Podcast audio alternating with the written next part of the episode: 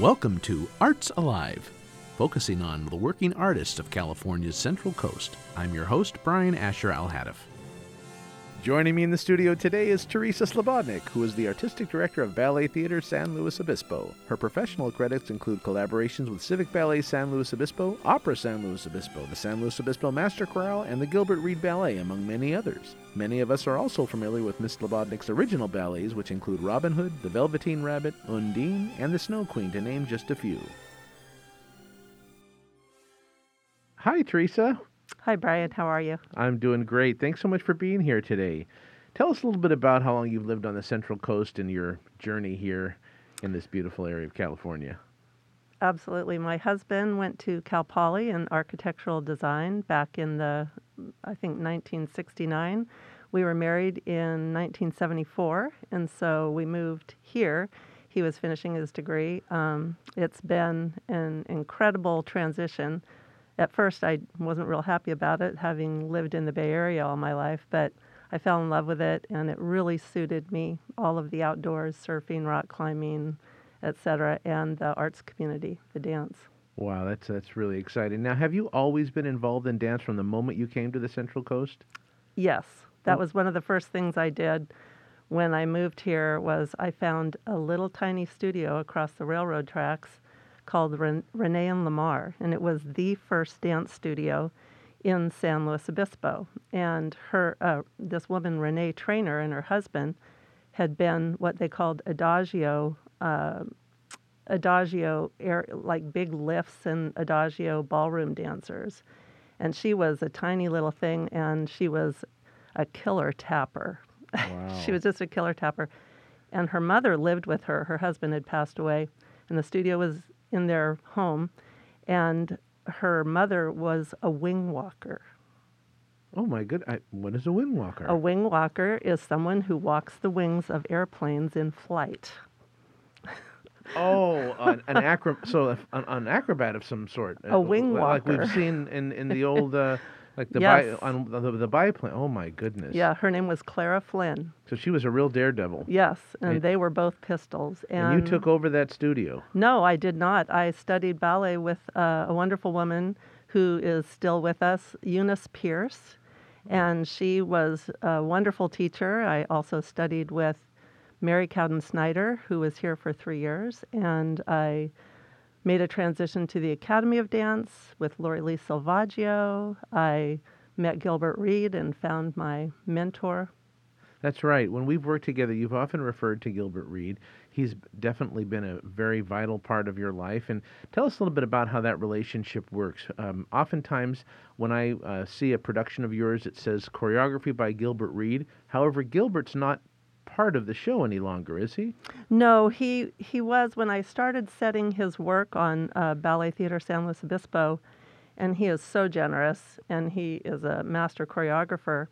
He was able to come to the studio and coach and you know give notes and everything. It was my job to set it, and then he you know was so generous to come in and coach the dancers in the leads and, and even in the corps. It was such a wonderful experience for them.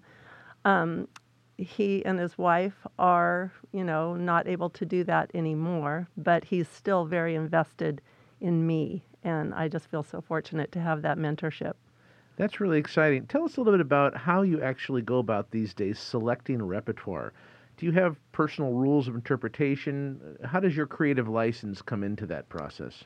Well, the first thing I do, and I am a person of faith, is I pray. Okay, God, if it's not you, I'm not doing it, you know, so show me what to do. I really look at the dancers that I have at the time. You know, it's the old you can't put a square peg into a round hole, you know. So you really, you know, I look at my dancers, I look at their gifts, I look at how many dancers I have, I look at what would be the best for them and for our audience. So there's so many things about how I select repertoire. And obviously, the climate that we're in with COVID, we've had to completely redo how we're approaching work. So, and then my rules of interpretation are pretty much here's my big rule honesty. You know, if I'm interpreting a piece of literature or poetry or music, um, music that has lyrics, I really want to be honest with the goal of, and this is why we're ballet theater, reaching the audience with our humanity and connecting with them. If we don't connect with them, in my opinion, what we're doing doesn't really matter. That's great. It's very, very important stuff there. So, on those lines, how do you manage to improve the quality of your creative work? I, I understand a lot of times you'll reset something. Uh, so there's there's the act of creating something for the very first time, and then there's the act of restaging, re- resetting a piece. Um, but within that, there's always the opportunity to improve on your work. When do you know it's ready for the public to see? Well, you're right. There's always room for improvement, you know, and I do all the research. When I'm creating a piece, I do all the research I can.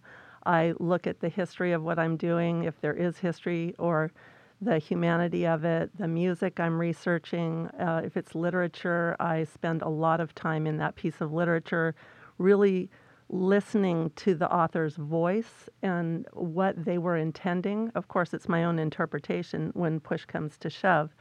But for choreography, I have a very diverse past folk dancing, modern, um, tap, jazz, you know, primarily ballet, but I, I have so many tools to glean from, and my teachers and, uh, you know, all my mentors that have been with me through the years. So I glean from everything I've learned from them. And then, as Gilbert Reed would always say, it has to be your own voice. It's like a composer, it has to be your own voice. So I just go for it. And that voice must be very challenging to express during these times of, of COVID and, and, and pandemic.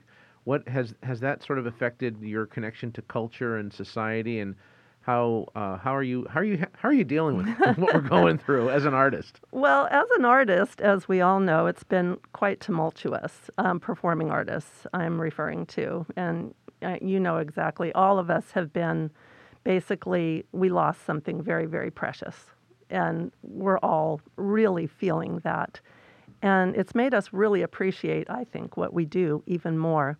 So it's been a very uh, uh, tumultuous is the only word I can use. Tumultuous year, politically, personally, economically, everything. And so there was so much material.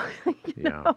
yeah. And um, we just did um, our annual fundraiser. We did virtually. We made a film, and I just felt compelled to use a piece of music, um, you know, that expressed civil rights, and it was John Legend and Common's glory and oh my gosh what an amazing song and what a piece and i don't normally choreograph to music with words or for film or for film and that was that was very challenging too because it's a completely different bag of beans and usually we're f- filming in a proscenium theater so we had another one of our um, wonderful adult dancers her husband has been experimenting with film mike aponte and so he brought in, I don't even know the name of it, you walk around with it.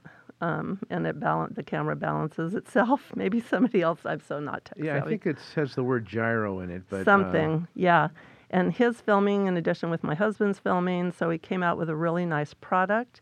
And then um, another piece of music that I just worked with was Dolly Parton's "Light of a Clear Blue Morning." That is such a song of hope and I had wanted to do um, uh, an arrangement that actually Concord Chorus, formerly North County Chorus, had done, and my daughter actually was a soloist, and it was more of a of a deep South spiritual with that wail of "It's been a long, hard night, but I've been waiting for the dawn," and so I did find um, uh, an arrangement of it by the Wailin' Jennys a cappella. And how would our listening audience uh, be able to experience that for those of us that are listening to us in front of a computer it, right now? right. It's it's actually on the btslo.org website.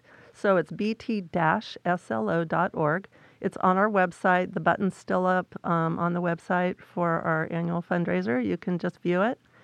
And it was just it was just really a beautiful experience. Uh, my colleague Katie Schofield helped choreograph Glory, and she actually choreographed a piece to it, a piece, another piece, and so we just, you know, artists have to be creative. That's sort of the you know the caveat. You have to be creative. Absolutely. The, the pandemic couldn't have hurt a larger crowd, but it also couldn't have uh, uh, reached the right crowd better than artists. I mean, how do we take what's happened and exactly. sort of do what we do, which is make art about it? Exactly. Yeah. How what is what's uh, in store for your future now? Uh, we're still we're seeing the end of the light of of the pandemic, hopefully, but there's still several months. Um, how how does that look on the horizon for? There are several things in the works right now. We're, um, you know, we we're, our school has survived, which has been challenging for all dance schools because of the shutdowns. Um, we've all somehow made a way to survive.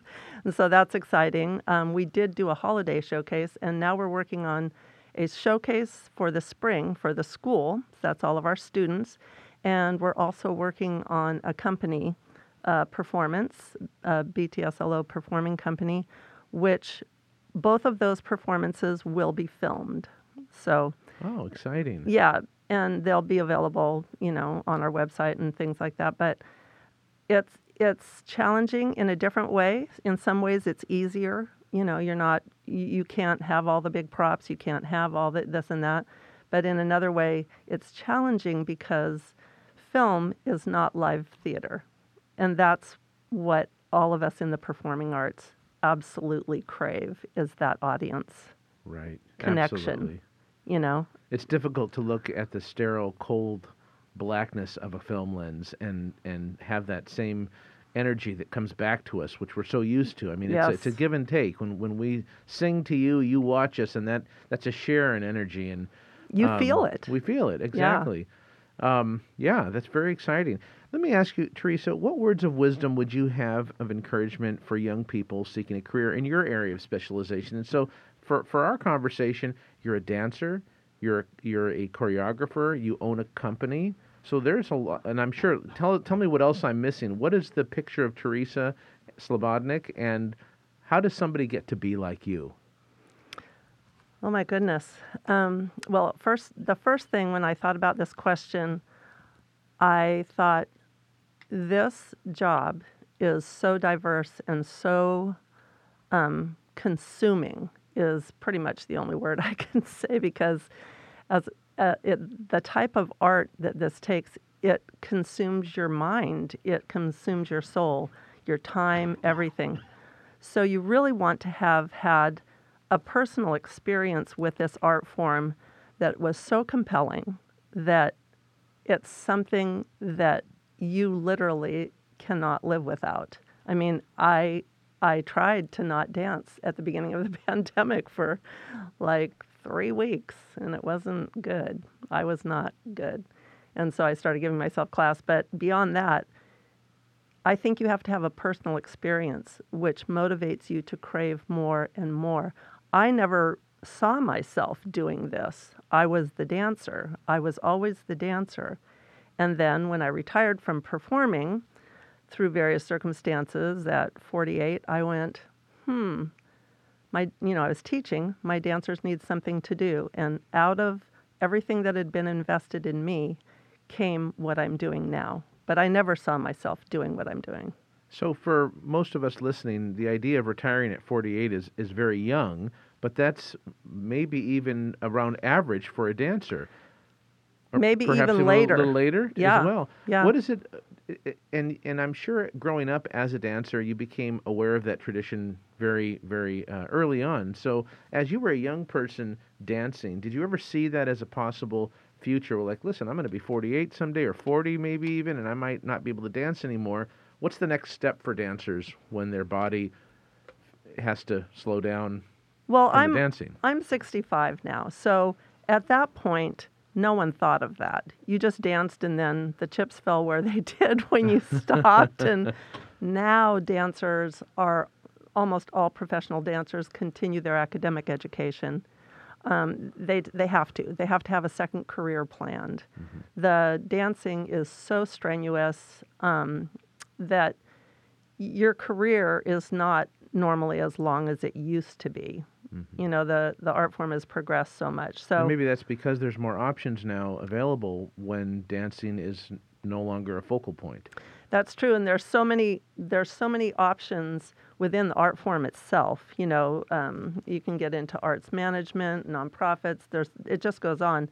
A lot of dancers get into physical therapy because they've had so Uh-huh, much of it, but they study it. They love it, and they love being able to help other people, dancers primarily. I can't think of the gentleman's name, but the man who plays Drosselmeyer every year, uh, he's he's a physical therapist here in, Uh-huh. San Luis Obispo, and I, I when he's not uh, making magic on the stage, he's usually got his um, table on the back and he's helping dancers. Right. I mean, right now I have two dancers that danced extensively for me in my company. One is getting her doctorate in physical therapy. The other one already did. You know, yeah, and great. so it, it that's a big option for dancers. A lot of them go into uh, the legal aspects of you know company management and all that kind of stuff. So there's a lot of options for dancers that are dance related, or you might just be. I know a lot of dancers that have gone into gourmet food. You know, yeah, I think so. What I'm sort of hearing is the important message to the young dancers is go as far as you can as a dancer, but make sure you always keep that education component absolutely. operational. And the thing is, you know, back in the day, people toured. I mean, so many companies toured. And that, even before the pandemic, was not happening. You know, back in the 60s, 70s, American Ballet Theater, man, you waited for that tour. I mean, Oakland Ballet, Oakland Ballet was not a huge company. They toured, you know, like they had a, like a 50 week tour or Wow. something. I mean, it was crazy. And that uh, went all the way into the mid 90s. And that doesn't happen anymore. One final question, Theresa. Looking into the future, a non-pandemic, uh, free society once more, where we're able to communicate in live, in live uh, time with, with audience members. What are your What are your dreams the next five years of Ballet Theater SLO and your goals? And let the sky be, absolutely be uh, open I love for your the imagination. sky. I would love to bring several of my big, big, big ballets. You know, you mentioned earlier as we were chatting Coppelia. I would Ah. love, and it's my version, my choreography of Coppelia with some of the traditional. Um, I have Undine, which I would love to remount, and as you were talking earlier, fix some of the things that I wasn't really happy with. Um, I just, I really would like to create new big work. I would like to just get back into a proscenium theater with, you know, you walk into the theater when you're used to being in the theater and you just take that deep breath and just go, ah, this is, this is so, it's such a privilege to be here and uh-huh. to, to have this, abi- you know, ability to connect with people, your dancers, the audience, and just make something that's so memorable. And that's for me, the human experience. You you understand cultures, you understand characters. It's just such an enriching experiment experience. Oh, that's that's a really exciting answer. And I guess I do have one final question, even even further final. You're stranded on an abandoned island with an opera house and a 70-person orchestra, and the powers that be come down and they say, Theresa, we can only give the orchestra one score. What ballet score is that going to be for your core on this deserted island? I would say probably Coppelia. Yes, I, I love it's that just so engaging. It's so beautiful and so engaging. Wonderful. Thank You you so much. That's that's just a great answer, and I'm sure our listeners are going to enjoy that. Thank you so much for being with us here today, Theresa Slobodnik from Ballet Theater San Luis Obispo. We're excited to see where you'll be dancing in the next five years and beyond. If you found this content insightful, please subscribe and review on your preferred podcast platform. Funded by the Arts Collaborative, this podcast was produced on site at the studios of the San Luis Obispo County Office of Education. For more information, visit us at www.slocoearts.org. That's S L O C O E A R T S dot org.